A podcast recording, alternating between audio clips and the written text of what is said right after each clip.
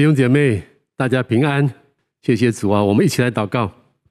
主耶稣，我们感谢你，再一次召聚我们能够到你的面前，听你对我们说话。主啊，我们期待你的话语进入到我们每个人的心灵当中。我们恳求亲爱的圣灵保惠师带领我们以下讲道听到的时间，让每一个你的儿女都听见耶稣对我们说的话，也得着力量去遵行上帝的道。谢谢主，听我们的祷告。奉主耶稣的名，阿门。感谢主啊！呃，过去这两三个月的时间，教会的讲台都在讲《使徒行传》，非常的精彩啊。那么今天我们是要讲最后一讲，就是保罗的第三次旅行布道。《使徒行传》里面讲的宣教，它不是对为特别的人讲的，这个宣教是为每一个人讲的。我们整个教会每一个人都可以起来做宣教的侍奉啊。这是为我们说的啊，那么保罗的第三次旅行布道也不例外，那么呃，更是为每一个人说的哈。第一次、第二次、第三次都是一样。那么这三次旅行布道呢，有一点不大一样啊，有一点不大一样。第一次，它是一个布道性的，在小亚细亚是静文化的布道。这里告诉我们说，其实人人都可以听圣灵的声音，踏出我们的舒适圈，为耶稣做见证啊，为布道并且传福音。第二次旅行布道呢，就走得更远一点了。这是马其顿的意向，它是拓展性的啊一个宣教啊，它前进到欧洲，而且是向异文化的人来宣教。那这是更大的突破，对不同文化的不同种族的人传福音，我们都可以顺从圣灵的引导，在团队里面做出关键性的一个宣教的突破。第三次旅行布道就更特别了啊！这次的旅行布道看起来似乎没有一个。呃，很大的突破哈！我们放那个图看一下好吗？哈，呃，这个图很简单了，告诉我们说，其实这个图整个范围看起来是跟第二次旅行步道是一样的，它没有再继续的往外往西走啊。那么，它只有重点是留在以弗所这个地方，是它主要的宣教的范围啊。那么，这个对我们有什么样的意义呢？对我们的意义就是，我们看见宣教可以做得更深。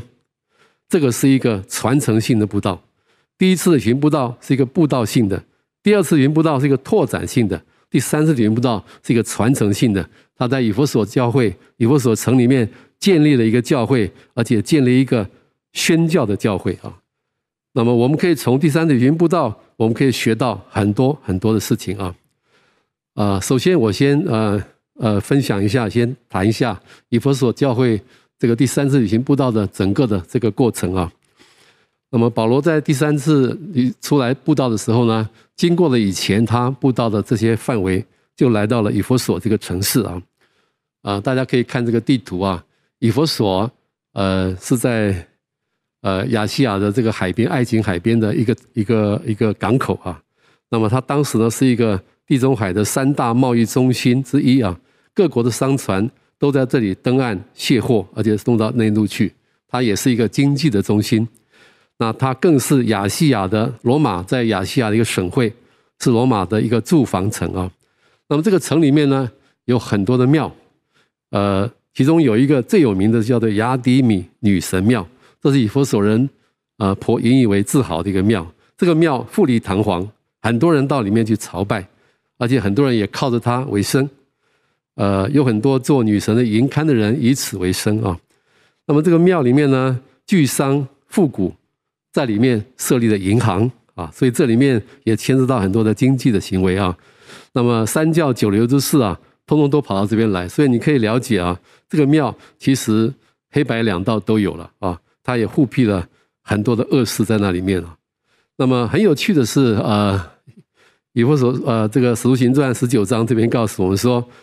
当时呢，发生了一件呃很特别的事情，就是有一些混合宗教的人，他们在执法啊，呃，他们在呃那个什么，呃，行法念咒的时候呢，发生了很特别的事情，就是一群犹太人，他们到处的念咒赶鬼。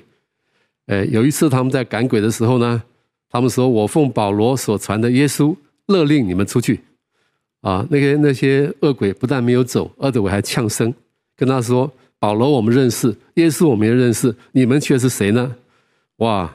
没有想到啊，这么一来呢，啊哇，那个被鬼附的那个人呢，呃，竟然就跳到这七个人身上，把他们狠狠地揍了一顿。其中两个赤身露体的就逃跑了。这件事情呢，呃，在整个以弗所呢，变得、呃、声名大噪啊。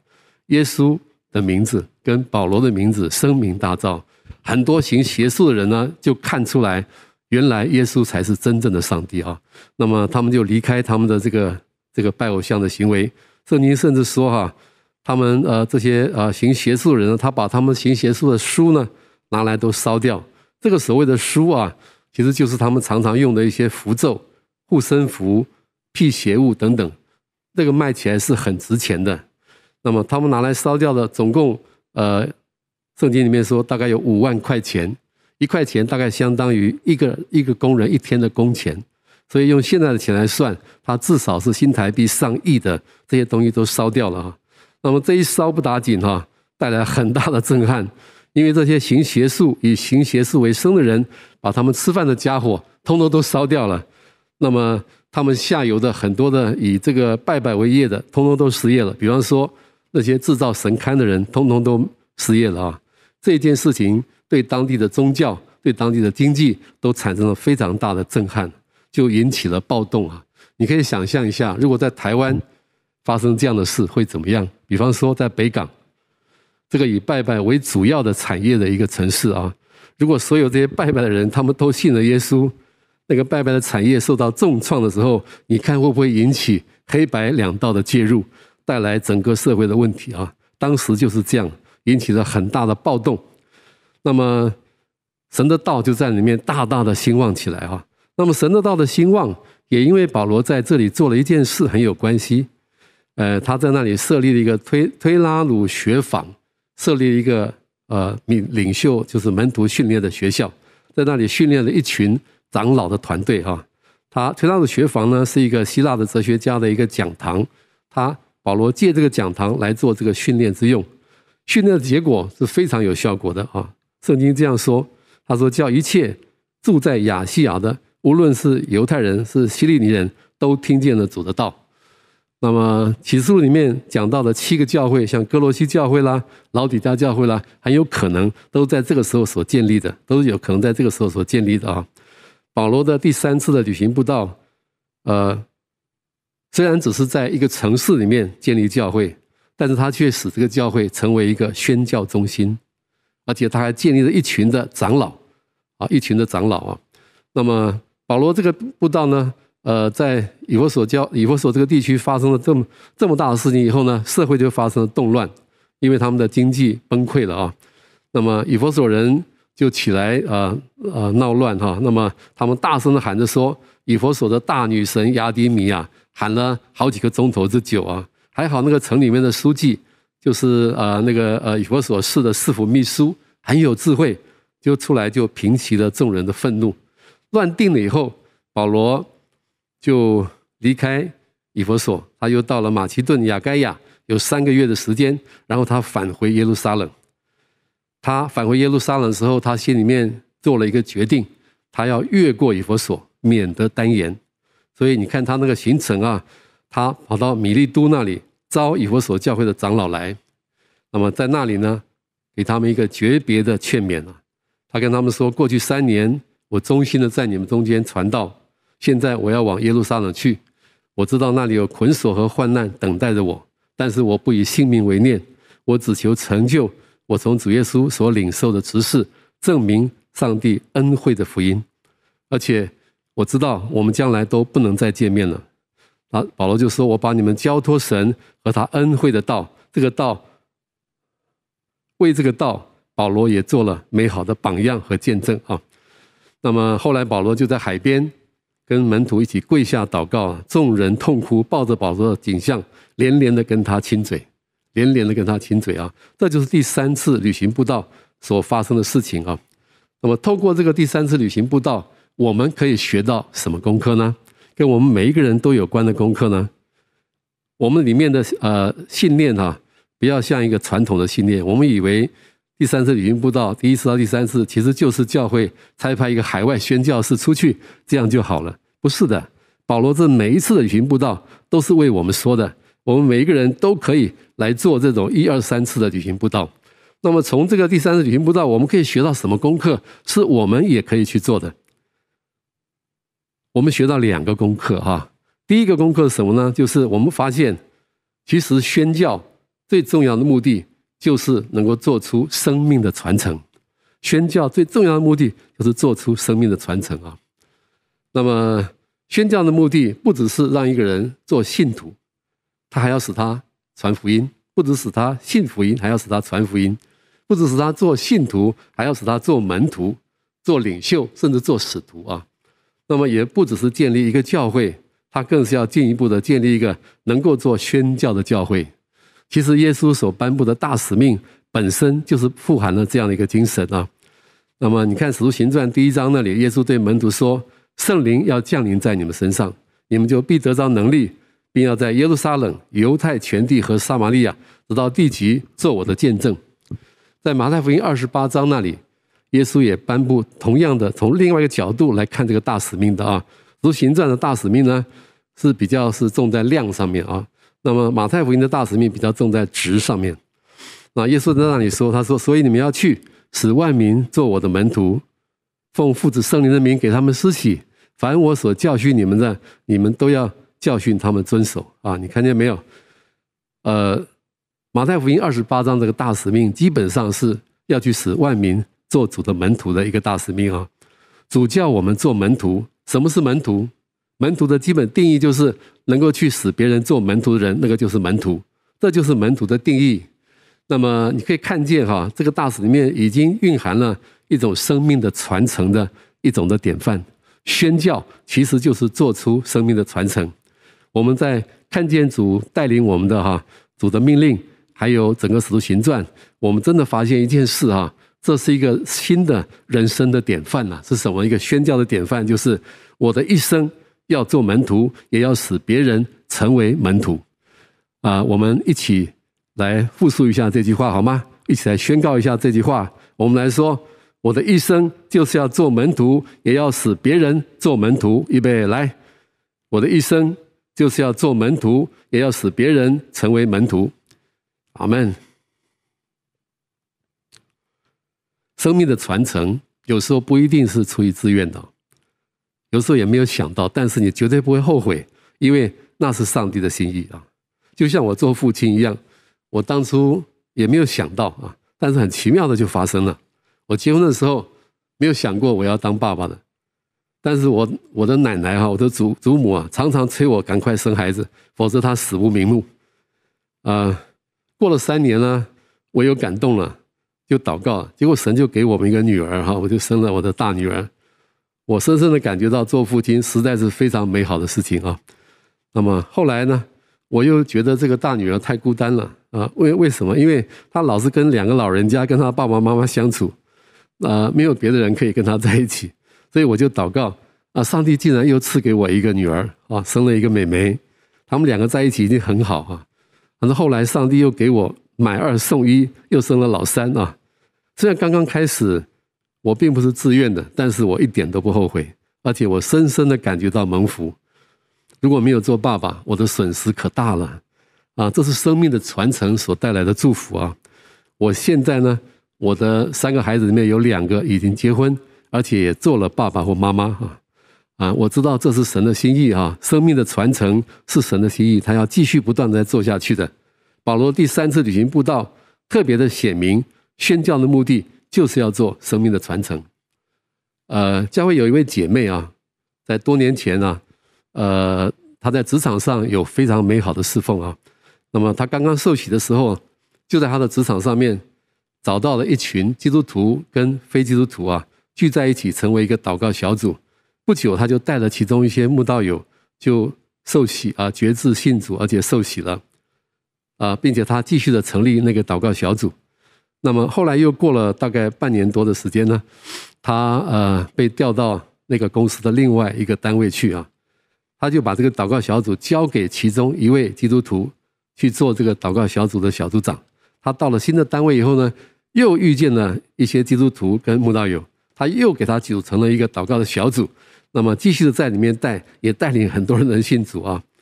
那么，呃，这位姐妹说呢，她其实她自己并没有做什么，她都是靠着圣灵的工作，都是圣灵的工作。不过这个姐妹里面有一个非常关键的信念，我想那是非常关键的。她说啊，她一信主的时候就知道自己要当小组长，而且呢，当小组长的目的是要让别人也要当小组长。哇，这个姐妹真是有生命传承的意向啊！感谢赞美主啊！保罗的第三次旅行布道，我们从里面不但可以学到宣教的目标。就是要做出生命的传承。我们还学到第二个很重要的事情是什么呢？就是宣教是借着上帝恩惠的道来做出生命的传承的。生命的传承怎么样可以真正的做到呢？关键是透过上帝恩惠的道啊。保罗在呃跟以弗所这些长老们诀别的时候，他说了一句非常关键的话啊，在使使徒行传二十章三十二节这边说，他说：“我把你们交托。”上帝和他恩惠的道，这道能建立你们，叫你们和一切成圣的人同得基业啊！主的道可以建立教会，主的道可以跨越文化啊！主的道在使徒行传里面记载，不断的兴旺起来，使福音可以不断的广传。在使徒行传里面有三次记载到主的道兴旺啊，这三次都分别代表了在不同的地区福音的突破。《使徒行传》第六章是在耶路撒冷教会，那个时候呢，呃，门徒加增的甚多，很多祭司也信从了这道，那主的道就兴旺起来。这是第六章，是代表在耶路撒冷啊。在十二章呢，它是代表在犹太和撒玛利亚地区啊。那个时候，呃，希律呢，他杀了雅各，他又把彼得关起来，预备要处死，但是没有想到，天使把彼得救出来。甚至也惩罚了希律，让希律死亡了。后面又记载《使徒行传》十二章里面说，神的道日渐兴旺，越发广传。那么第三次呢，就是我们今天所读的这些经文，在《使徒行传》第十九章啊，这是代表呢，在小亚细亚地区，在以弗所这个地方，主的道大大的兴旺，神迹奇事大大的行出来，并且福音也大大的广传，让整个小亚细亚都听见了福音，而且建立了许多的教会。让这里成为一个宣以佛所成为一个宣教的中心啊，成为一个宣教的中心。主的道为什么能够这样兴旺呢？有两个非常重要的关键啊。第一个就是培训工人。那我们看这个第三次旅行布道里面最特别的一点，就是使徒保罗在那里设立一个工人培训中心啊，当时叫做推拉努学坊啊，推拉努学坊。推拉努这个地方啊，这个不是一个地方啊，这是可能是当时一个希腊的哲学家，呃，他设立的一个私人的讲堂。这个哲学家的名字就叫做推拉努啊。那么，呃，保罗就是借用他的讲堂，利用他中午跟下午休息的时间来训练这些长老们啊。这个神学院啊，或者说这个工人的训练中心非常特别，他没有什么设备，没有什么图书，也没有一群很厉害的老师。他只有一个使徒，就是使徒保罗哈，但他的训练就是非常的有果效，因为他训练出来一批的长老，领导整个的以弗所教会，能够让全亚细亚人都听见主的道。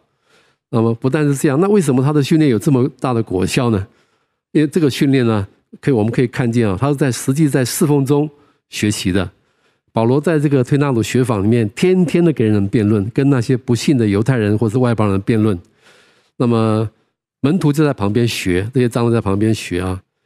他们透过双向的透彻的辩论，让这些门徒可以学到系统神学。他们学系统神学跟我们学的方式是不大一样的啊。那么不但在侍奉中的学习是他的一个关键啊，还有就是什么呢？这个教导的老师也是非常重要的啊。这个老师是身教加上言教，言教加上身教，而且两年的时间，两年多的时间，天天的跟他们在一起啊。那么在二十章二十节这边说，保罗说：“凡是与你们有益的，我没有一样避讳不说的啊。”保罗又说：“我凡事为你们做榜样，做榜样的意思就是让他们知道福音的道、恩惠的道，实际上做出来是什么样子。”神的话语在我们生活跟生活上实际的意义是什么？那么这个神学院是非常有效果的一个神学院，因为他们这样在这边的培训，让以弗所教会成为当时的一个宣教中心啊，一个继呃安提阿而起的另外的一个更往西边走的一个宣教的中心。培训工人是非常要紧的一件事情，我们每一个人都需要受到很好的装备和培训，让我们可以起来做一个宣教师啊。那么，呃，我想我们下面来看一个录影，好吗？一个培训的一个录影见证。在上领袖课的这段时间，我的生命面临一个转折点。课程是去年九月开始，我在八月的时候刚拿到管理博士学位。接下来等待上帝在工作上的安排。读博班之前，我的职业是篮球教练。毕业后，还是希望可以回到教练的职务。感谢上帝应允我的祷告。今年四月，他差派我到台中的台湾体育大学带篮球队。不止这样，他还给我一个很大的意向，用体育及运动转化台湾。得到这个意向，我立刻明白，领袖课其实是上帝给我。就业前的培训，使我更清楚上帝事工的性质。在五个地方，我有很大的看见：身份、任务、态度、导引与团队。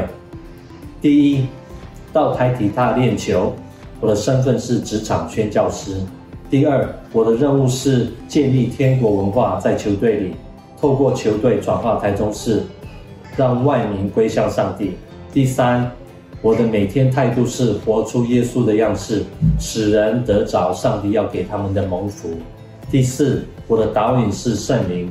第五，我的团队是 RPG 小组。我到台体大已三个多月，每天尽心尽力带队，上帝也给我权柄及能力去做一切。在球队里，我进行了许多服事。我开始练球后，就碰到球队里大大小小的纠纷。这时，上帝提醒我要用耶稣的智慧来教导学生，不是自己的血气。因此，我定了一个规范：所有纠纷要在二十四小时以内解决。我把杨林雅牧师三十天祷告手册里所提到七个释放祷告的项目列出来，叫学生有纠纷的时候，用这七个项目来先检视自己犯了什么罪。然后进行悔改。当上帝的智慧成为准则，我发现纠纷很快就消失。另外，我跟慕道友传福音。我们球队的总教练是我二十多年的好朋友，我跟他传福音传了好几年。一个月前，因为他碰到生命中的困境，找我帮他祷告，我就抓住机会带领他做决志祷告。之后，我找他，还有一位球员的家长，跟家长的教会姐妹成立了四人 RPG 小组。我们每个礼拜线上聚会一次，为台体大篮球队祷告，为家庭、为台湾社会祷告。这些历程，例如用圣经的原理管理球队、传福音、建立祷告小组，都是我在领袖学校所学到的东西。感谢领袖学校传授给我做上帝事工的基本动作。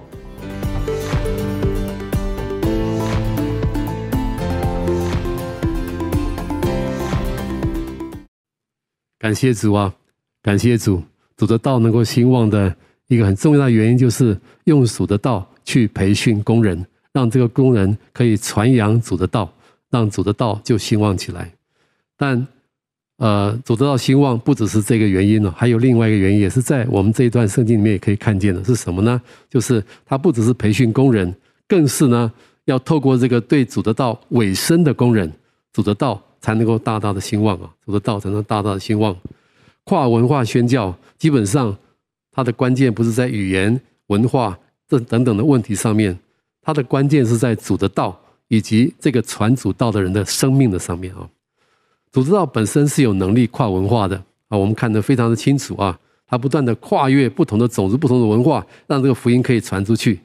但是这里面有一个瓶颈，就是什么呢？就是这个传主道的人，他的生命是不是能够表达出主的道来？他的生命如果能够把表达出主的道，他才能够把这个福音的道能够传出去，让这个福音的道发挥跨文化的这个能力啊。所以主的工人。非常的要紧啊，对神的道委身的工人是非常的要紧的。那么在《使徒行传》十九章十一节到十三节内，十三节那里做了一个很好的一个对比啊。那边说呢，神借着保罗的手行了一些非常多奇妙的事情，甚至让他的把他的手巾和他的围裙啊，手巾就是绑在头上的一个毛巾啊，那么围裙就是围在呃腰上面一个围巾，这是呃保罗在做这个织帐篷的工作的时候用来擦汗用的啊。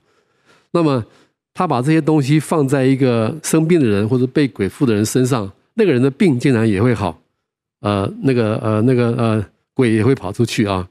那么但是呢，在十三节那边说，另外有一群呢，呃念咒赶鬼的人呢，他们擅自称主耶稣的名，说我奉保罗所传的耶稣等等等等啊，你可以看见啊，他们就很惨，对吗？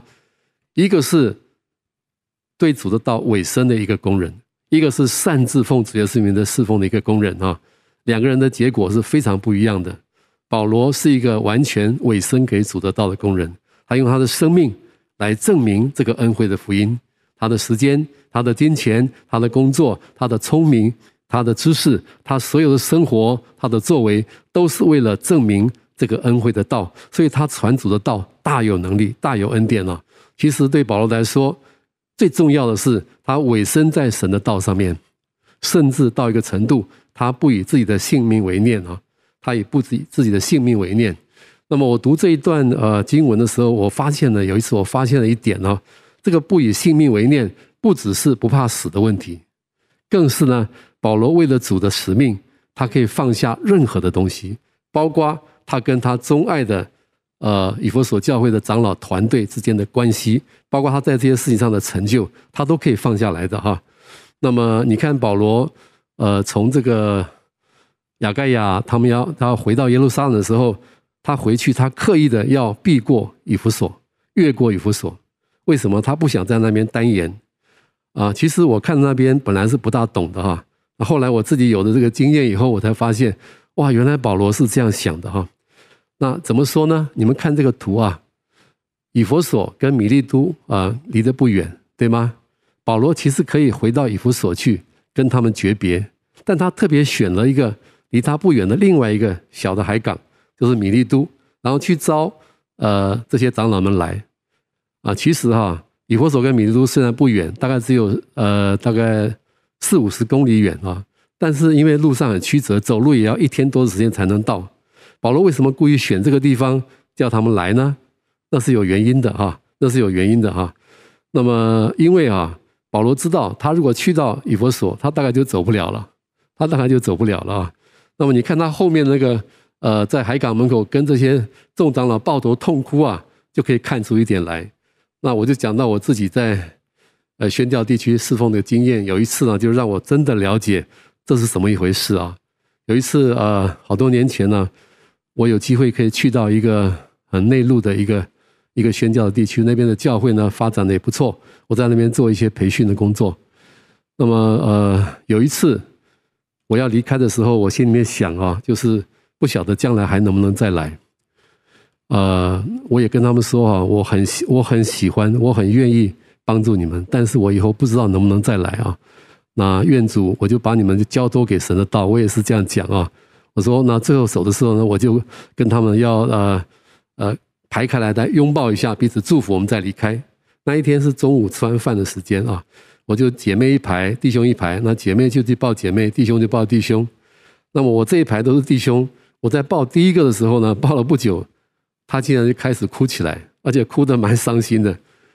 呃，我本来想是说抱他一下，祝福一下，几秒钟就换一个，对吗？但他抱着我就不放，哭了蛮久的啊。但是更可怕的是，他在哭的时候呢，第二个也开始哭。那么这个第一个、第二个，他们个子都很高啊。我我抱着他们，我还要稍微有一点尖叫。他们一直哭，身体不断的抽动，然后呢，哭得呃声泪俱下。呃，第一个、第二个、第三个，那一天哈，从中午吃完饭，哭到太阳快要下山了。呃，我是蛮累的哈。那么哭完以后，我的衬衫啊，全部湿透，全部湿透啊。呃，我在想哈。如果我以后去的话，我应该要带一条大毛巾，跟他们道别的时候，要把那个毛巾披在我的背上，这样才比较好一点。你看见吗？我顿时就了解了保罗为什么要越过以弗所。然后到米利都请他们来。保罗其实非常爱以弗所教会，在三次旅行布道里面，他在这边留的三年是最长的时间。他一切的精力，他一切的努力，都花在这些长老们的身上。也可以讲，是保罗这个传道人毕生最大的一个成就，就是在以弗所教会了。但是在这个时候，上帝对他有个呼召，叫他到耶路撒冷去，他就刻意的越过这些要去，免得耽延时间。保罗连这么最大的成就，还有他跟这以弗所长老之间的关系，他都可以摆下了。保罗真的是一个完全把生命放下的人，他看神的道比自己的生命还要重要，比自己的成就还要重要，比自己跟人的关系还要重要。就是透过这样的传道人，主的道才能够跨越出去，才能够传扬出去啊。那么呃，在这个呃第三次旅行步道里面，我们实在看见非常好的典范啊，也看见神宣教的心意啊。我们从第三次旅行步道里面，我们可以学到两个功课了。第一个就是宣教的目的就是做生命的传承。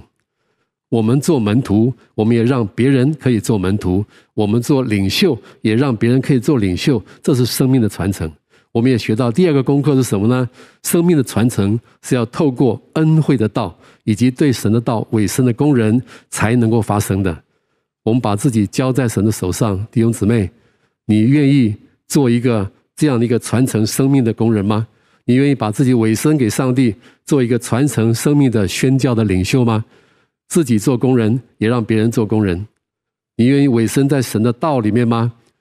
好让神的道在你身上大大的动工，让你可以成为一个传扬主道的人，可以帮助人来到上帝的面前。我们一起在主的面前祷告哈，我们有一点时间，安静的祷告。这也是我们谢谢你的恩典。今天你让我们看见这个第三次旅行布道里面的典范，看见你的心意。就是你要让这个宣教成为一个生命传承的一个动作，宣教的目标就是要带出生命的传承，要带出做领袖的生命的传承。不但是这样，你也让我们看见，透过上帝恩惠的道，透过你自己恩惠的道，能够做出这个生命的传承。主啊，我们来到你面前，要恳求你，恳求你帮助我们，加添我们里面的信心，让我们勇敢的把自己摆上，我们把自己献给你。愿你使用我们，使用我们成为一个宣教带出生命传承的一个领袖。只有我们有这样的信心，有这样的野心，愿意把自己交给你，让你来使用我们。同时，也愿你让我们有一个渴慕的心，渴慕接受装备训练的心，让我们每一个人天天的好好来 QT 来读经，读你的话语，也接受装备，在信徒、门徒、领袖学校的各样的装备当中。来学习，来成长，好让主在我们身上的心意可以完全的达成，让我们可以成为一个宣教士，成为一个主所使用的一个宣教的领袖，让主的福音可以继续不断的扩展，让主的心意大使命可以真正的完成。谢谢主，谢谢主，听我们的祷告，奉主耶稣的名，阿门。